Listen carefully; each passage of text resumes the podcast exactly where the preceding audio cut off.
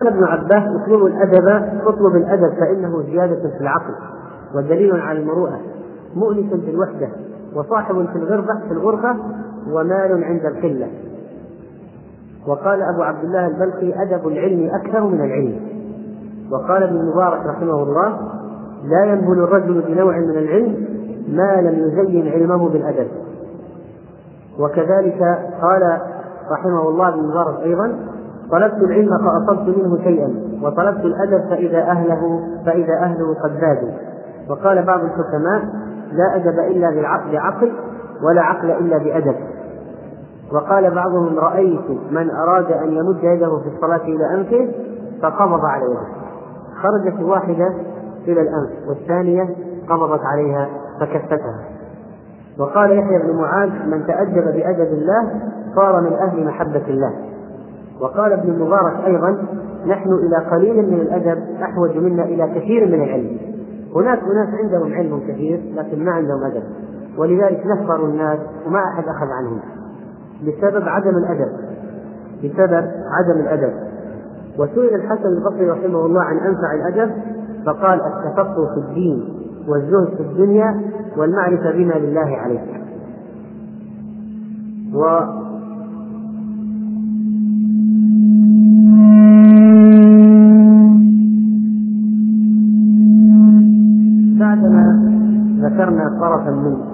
الأدب وتعريفه. فنقول أيها الإخوة وقد يحصل السؤال عن منهج هذا الدرس ومن أي كتاب يكون. فرأيت أن لا يكون هناك كتاب محدد لأن بعض الآثار التي سنتكلم عنها قد لا توجد في كتاب محدد أو موجودة في أكثر من كتاب. ولكن من أحسن الكتب في الآداب وأكثرها تنظيما وأزوجها تصنيفا. غذاء الآداب غذاء الألباب شرح منظومة الآداب للكفارين يقع في مجلدين. وقد شرح منظومة ابن عبد القوي وأكثر الآداب التي سنتكلم عنها من هذه المنظومة من هذه المنظومة. فإذا كان فإذا كان الشخص يريد أن يأخذ كتابا في موضوع الآداب فليأخذ كتاب الآداب فليأخذ كتاب غذاء الآداب شرح منظومة الآداب. نعم يوجد في كتاب الآداب الشرعية المفلح مباحث نفيسة وجيدة توسع في أشياء لكن في جودة الترتيب وحسن التصنيف كتاب غذاء الألباب أحسن فإن الكفارين قد جاء بعد المفلح وأخذ أشياء كثيرة من استفاد من كتابه لكنه رتب كتابه. وإن كان يوجد فيه عبارات صعبة على المبتدئ في طلب العلم كتاب غذاء الألباب. ولعلنا في هذه في بقية هذا الدرس نلقي نظرة سريعة على منظومة الآداب لابن عبد القوي ونذكر أطراف عامة من الأدب قبل أن نشرع في الكلام عن الآداب بالتفصيل وسنتكلم إن شاء الله في موضوع الآداب على آداب تلاوة القرآن. آداب الضيف آداب العطاة والتساؤل آداب الانفعال آداب توقير الكبير ورحمة الصغير وكذلك أدب الجوار أو الجار آداب الحوار والمناظرة ما يتعلق بالرؤى والأحلام آداب النكاح آداب الطعام والشراب آداب الأكل آداب الضحك والمزاح آداب المريض آداب المساجد آداب المشي آداب المصافحة والمعانقة والتقبيل آداب النوم وآداب الهدية وآداب الوليمة. إن شاء الله في خلال الدروس القادمة نتعرض لكل واحد من هذه الأنواع بالشرح والتفصيل مع الأدلة وأقوال العلماء وفروع أدب هذا كل كل جانب من هذه الجوانب. وسيكون الدرس ثلاثة أيام في الأسبوع في السبت والأحد والاثنين إن شاء الله بين صلاتي المغرب والعشاء. أما منظومة ابن عبد القوي رحمه الله فإنه افتتحها بقوله بحمدك ذي الإكرام ما رمت أبتدي كثيرا كما ترضى بغير تحدد وصل على خير الأنام وآله وأصحابه من كل هاد ومهتدي وبعد فإني سوف أنظم جملة من الأدب المأثور عن خير مرشد من السنة الغراء أو من كتاب من تقدس عن قول الغواة وجحده ومن قول أهل العلم من علمائنا أئمة أهل السلم من كل أمجد. لعل إله العرش ينفعنا به وينزلنا في الحسر في خير مقعد ألا من له في العلم والدين رغبة ليصغي بقلب حاضر مترصد ويقبل نصحا من شفيق على الورى حريص على زجر الأنام عن الردي فعندي من علم الحديث أمانة سأبذلها جهدي فأهدي وأهتدي.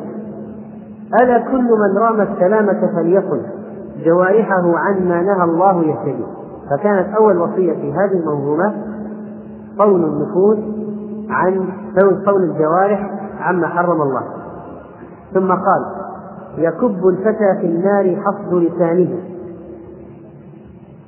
يكب الفتى في النار حصد لسانه. هذا إشارة إلى قول النبي صلى الله عليه وسلم وهل يكب الناس في النار على مناخرهم على وجوههم أو على مناخرهم إلا حصاد ألسنتهم يكب الفتى في النار حصد لسانه.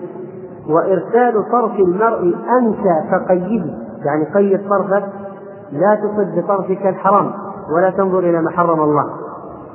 وطرف الفتى يا صاحي رائد فرجه يعني إطلاق النظر يؤدي إلى الوقوع في الزنا. ومتعبه فاغضبه ما استطعت تهتدي. يعني الذين وقعوا في العشق والتعلق بالصور والأشكال من أي جهة أتوا؟ من النظر. فتعب نفسيا لأنه أصيب بالعشق. تعب نفسيا تعب جدا لأنه أصيب بالعشق. وخصوصا إذا عشق امرأة متزوجة لا قدرة له على الوصول إليها لأنها ذات زوج. فماذا يكون حاله؟ في غاية التعب.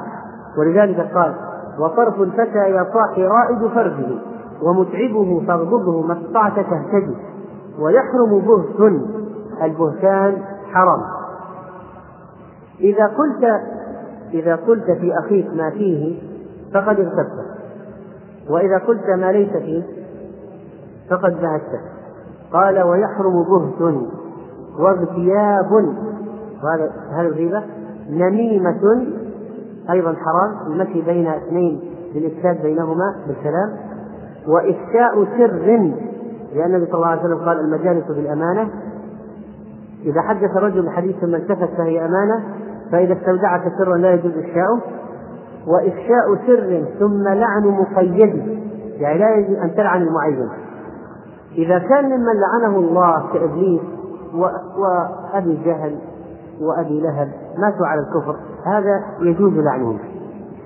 لكن الحي لا يجوز لعن المعين. ولو كان كافرا على الصحيح لأنه قد يموت على الإسلام. فلا فيكون غير مستحق للعنة. فإذا لا تلعن المعين لكن لو لعنت الجنس فقلت ألا لعنة الله على الكافرين؟ ألا لعنة الله على الظالمين؟ ألا لعنة الله على الكاذبين؟ فلا بأس. لكن لعنة الله على فلان أو لعن الله فلانا لا يجوز إلا إذا لعنه الله ورسوله. فإذا المعين المقيد لا تلعنه وفحش ومكر والجذا الألفاظ البذيئة وخديعة وسخرية والهزء والكذب قيده.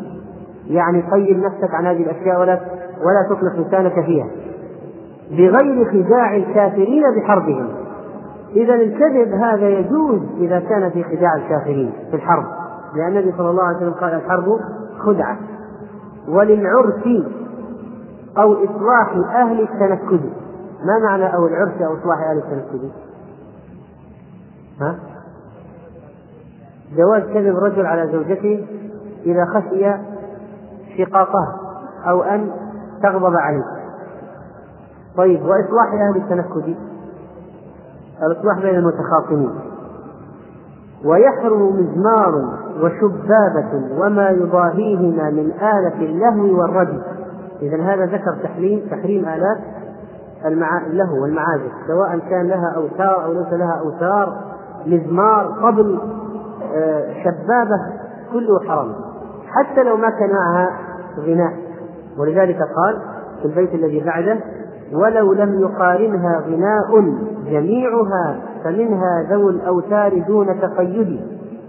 لا تقيد بالأوتار لكن ذوات الأوتار كالعود والكمنجة داخلة فيها والشبابة والربابة داخلة فيها. ولا بأس بالشعر المباح وحفظه. القاعدة في الشعر أن حسنه حسن وقبيحه قبيح. وإذا كان لنصرة دين الله يكون عبادة. كما قال النبي صلى الله عليه وسلم لحسان اهجوه معك روح القدس يعني جبريل يؤيدك ويثبتك ويناصرك. ولا بأس بالشعر المباح وحفظه وصنعته يعني لو صنعه ونظمه أيضا. من رد ذلك من رد ذلك يعتدي. يعني يحرم الشعر كله حتى المباح فهو معتدي.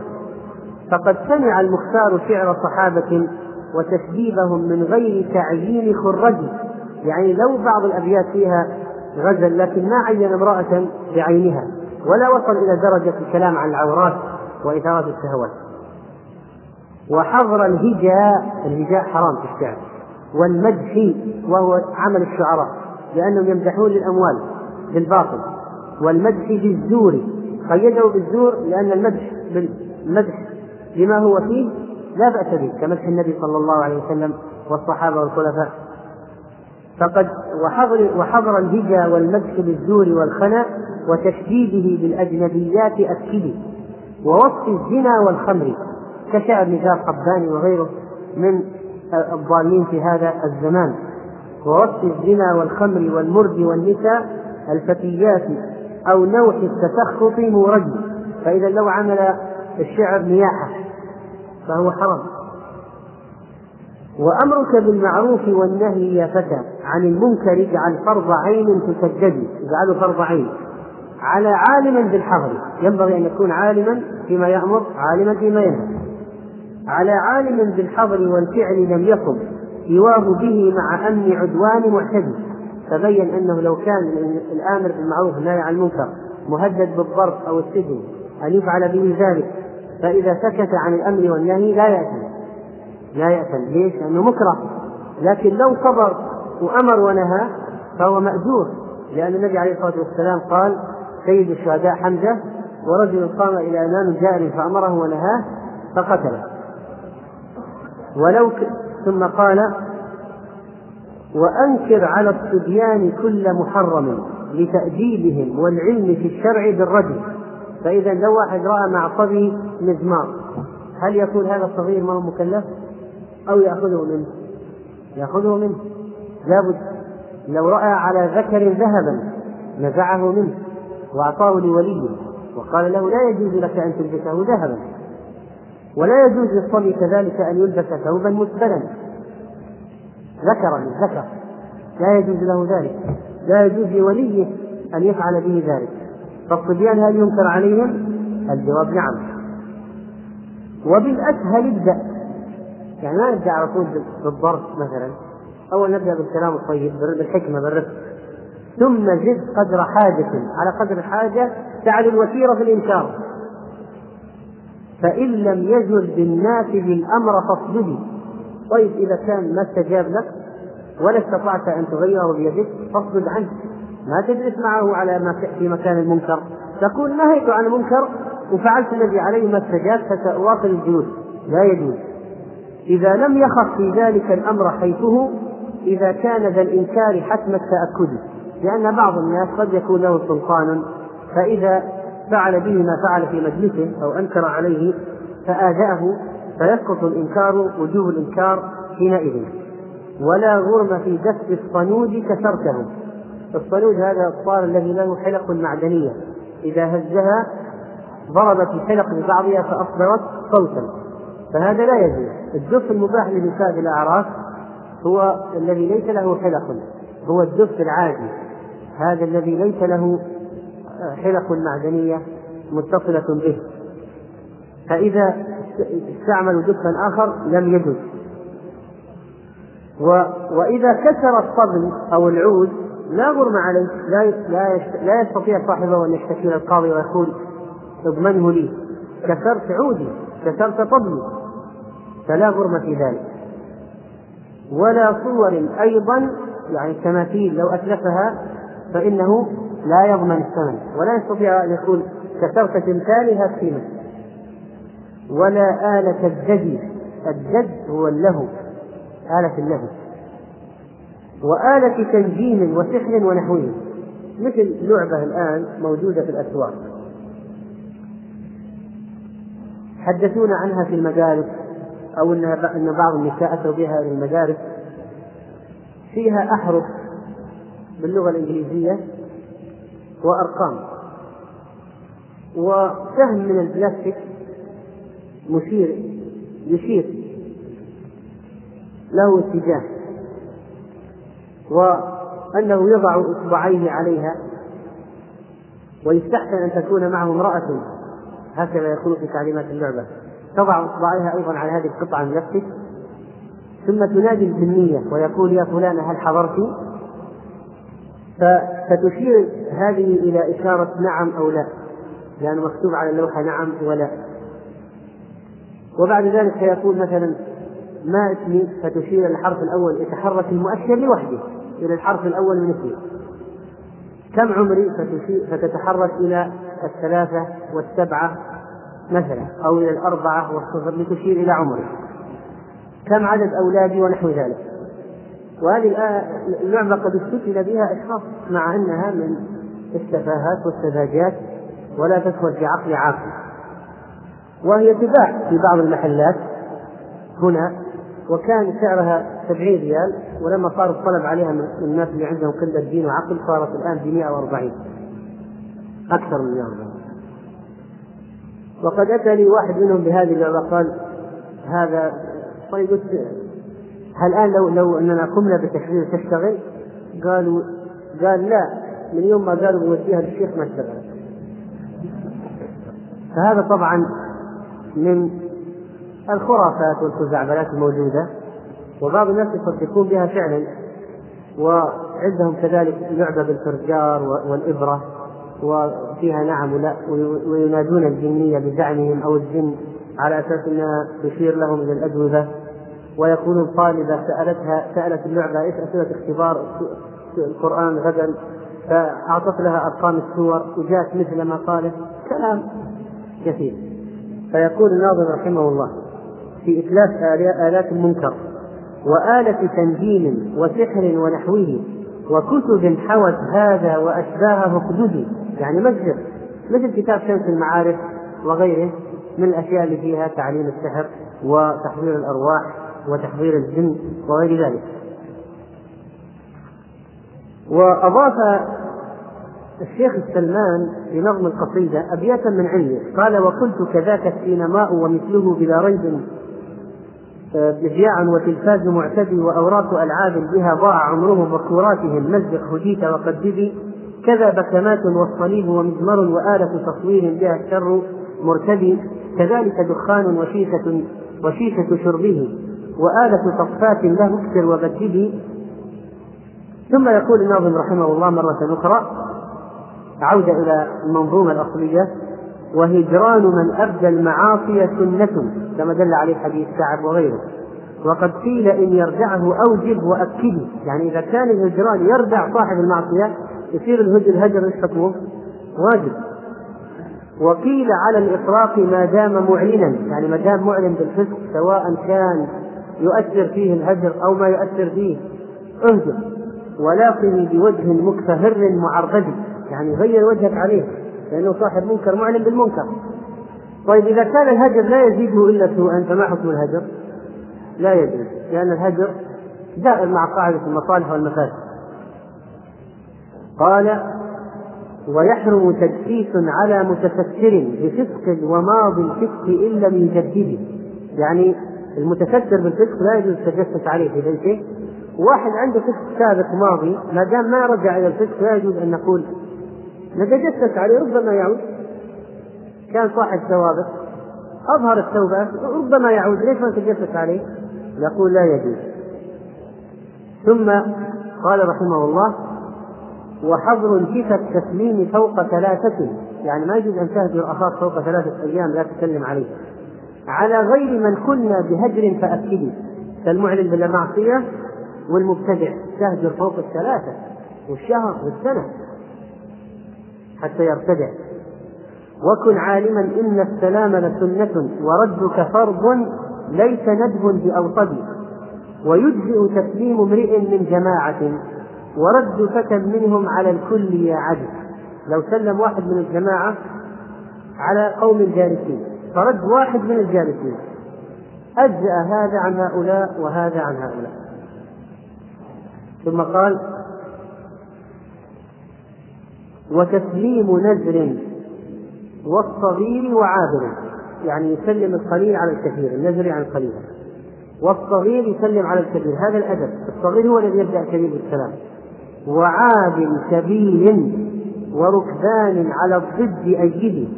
يعني العابر الماشي يسلم على القاعد والراكب يسلم على الماشي على الضد. وإن سلم المأمور بالرد منهم فقد حصل المسنون إذ هو مبتدئ. وسلم إذا ما وسلم إذا ما قمت عن حضرة امرئ. إذا زرت شخصا وأردت أن تغادر سلم عند المغادرة وسلم إذا ما جئت بيتك تهتدي. فإذا دخل البيت سلموا على أنفسكم تحية من عند الله مباركة طيبة. وإفشاؤك التسليم يوجب محبة من الناس مجهولا ومعروفا الصدي ولذلك يخطئ كثير من الناس اليوم إذا صار ما يسلم إلا على من يعرف. وإنما يجب إفشاء السلام على من عرفته ومن لم تعرف. ولذلك إفشاؤك التسليم يوجب محبة يوجب المحبة. من الناس مجهولا ومعروفا الصدق سلم على من عرفت ومن لم تعرف. والسلام على الذين تعرفهم فقط من أشراط الساعة وهو شيء مذموم. ثم قال وتعريفه لفظ السلام مجوز وتنكيره أيضا على نص أحمد. يعني لو قلت سلام عليكم أو السلام عليكم كل ذلك صحيح. وسنة استئذانه لدخوله على غيره من أقربين وبعد يعني لو أردت لو لو أردت أن تدخل غرفة أمك التي هي أمك وهي فيها فلا تدخل حتى تستأذنها. هل تحب أن تراها على عري؟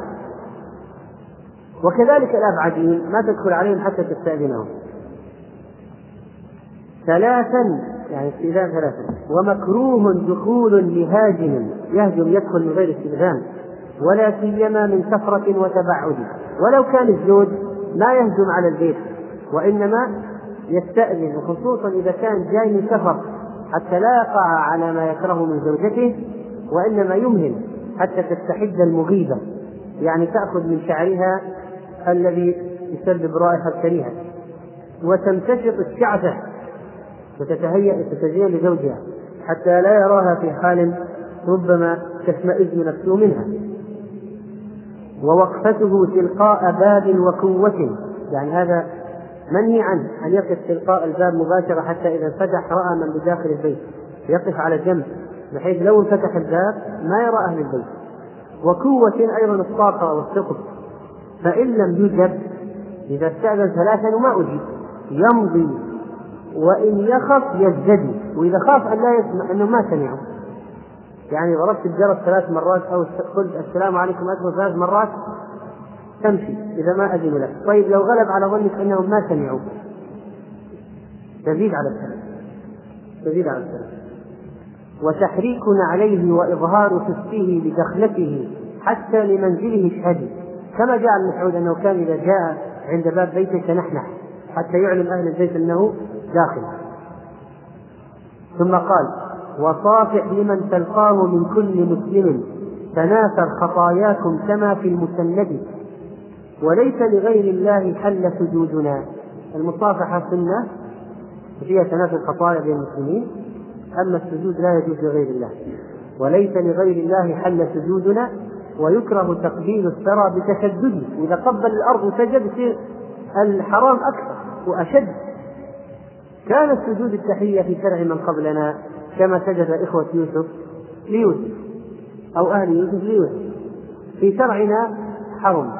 لما رجع معاذ من الشام قال وسجد النبي صلى الله عليه وسلم. قال ما هذا؟ سأله النبي عليه الصلاة والسلام. قال رأيت المسلمين لعظمائهم وأنت أعظم من العظماء هؤلاء. أنت أولى بالسجود. فأخبره عليه الصلاة والسلام نهاه عن السجود وقال لو كنت آمرا أحدا أن يسجد لأحد لأمرت المرأة أن تسجد لزوجها من عظم حقها حقه عليها. ويكره منك الانحناء مسلما. الانحناء عند السلام منهي عنه. ولفظة يكره تأتي بمعنى يحرم ولكن يستخدمها كما استخدمها الإمام أحمد رحمه الله ورعا. مثل ما يحدث الانحناء في بعض الألعاب الرياضية كالكراسي وغيرها ينحني بعضهم قبل بداية اللعبة. هذا حرام لا يجوز. ويكره منك الانحناء مسلما وتقبيل رأس المرء حل وفي اليد. ويجوز تقبيل رأس العالم والوالد كبير السن وكذلك اليد. تقبيل اليد. ونزع يد ممن يصافح عاجلا يعني مكروه إنه إذا سلمت على واحد أن تسحب يدك قبله مستعجل. وأن يتناجى الجمع من دون مفرد. أيضا النهي عن تناجي جماعة دون واحد. وأن يجلس الإنسان عند محدث بسر. لا تدخل بين اثنين يتناجيان. وقيل احضر وإن يأذن اقعدي إذا استأذنت جاز أن تجلس. وقيل لا تأتي أفضل. وكن واصل الأرحام حتى لكاشح يعني صاحب عداوة. توفر في عمر ورزق وتسعد. يطول عمرك وتزداد رزقا. ويحسن تحسين لخلق وصحبة ولا سيما للوالد المتأكد. تحسن الصحبة مع الوالدين أوكد ولو كان ذا كفر هذا الوالد وأوجب طوعه سوى في حرام أو لأمر مؤكد. لازم تطيعه إلا إذا أمرك بمعصية. كتطلى بعلم يعني لا تطيعه إذا صار إذا أمرك بأمر إذا أمرك بترك شيء مؤكد شرعا كطلب العلم. قال لا تطلب ما اسمع تطلب العلم. كطلاب علم لا يضرهما به ما يضرهما لو طلبت العلم. وأنت تحتاج إليه. وتطليق زوجات برأي مجرد. ولو قال لك طلق زوجتك برأي مجرد لا فعلت زوجة الشر ولا سيئة خلق فلا يلزمك طاعة والديك في هذه الحالة وأحسن إلى أصحابه بعد موته أصحاب أبيك وأمك فهذا بقايا بره المتعود من ب... هل بقي من بر أبوي شيء أفعله بعد موتهما؟ قال ماذا أخبره عليه الصلاة والسلام؟ أن تصل صديقهما من بعدهما. ويشرع إنشاء الثقة يعني تغطية الإناء بعد الشرب وغطاء الإناء وإيجاف أبواب إغلاق الباب بعد ما تدخل البيت وطفء لموقده إطفاء السرج. وتقليم أظفار ونتف لإغطه وحلقا وللتنوير للعانة اقصدي التنوير وضع النورة لإزالة الشعر. والمقصود الإزالة سواء كان بالحلق أو المقص أو المرهم أو أي شيء من الأشياء أو النورة. ويحسن خفض الصوت من عاطف وأن يغطي وجها باستتار من الردي عند العصاة كما سيأتي. ثم ذكر رحمه الله بقية الآداب في المريض وعيادته وحكم قتل الحيوانات للمحرم وحكم قتل النمل وحكم قتل الحية وبعض أحكام الشرب والأكل وغير ذلك من الأحكام. إلى أن قال في آخر القصيدة نمر على بعضها إن شاء الله من خلال هذا الدرس. قال في آخر هذه القصيدة الجيدة البليغة التي لو حفظت فيكون في حفظها خير عظيم لأنه بواسطة حفظها يصل إلى معرفة آداب كثيرة جدا. قال وها قد بذلت النصح جهدي وإنني مقر بتقصيري وبالله أهتدي. تقبضت يعني القصيدة انقضت بحمد الله ليست ذميمة ولكنها كالدر في عقد خرد يحار لها, لها قلب لبيب وعارف كريمان إن جال بفكر منضد. ثم قال فخذها بدرس ليس بالنوم تدركا لأهل النهى والفضل في كل مشهد. وقد كملت والحمد لله وحده على كل حال دائما لم يصدده وسنبدأ في الدرس القادم إن شاء الله عن آداب تلاوة القرآن. والله أعلم. صلى الله وسلم على نبينا محمد.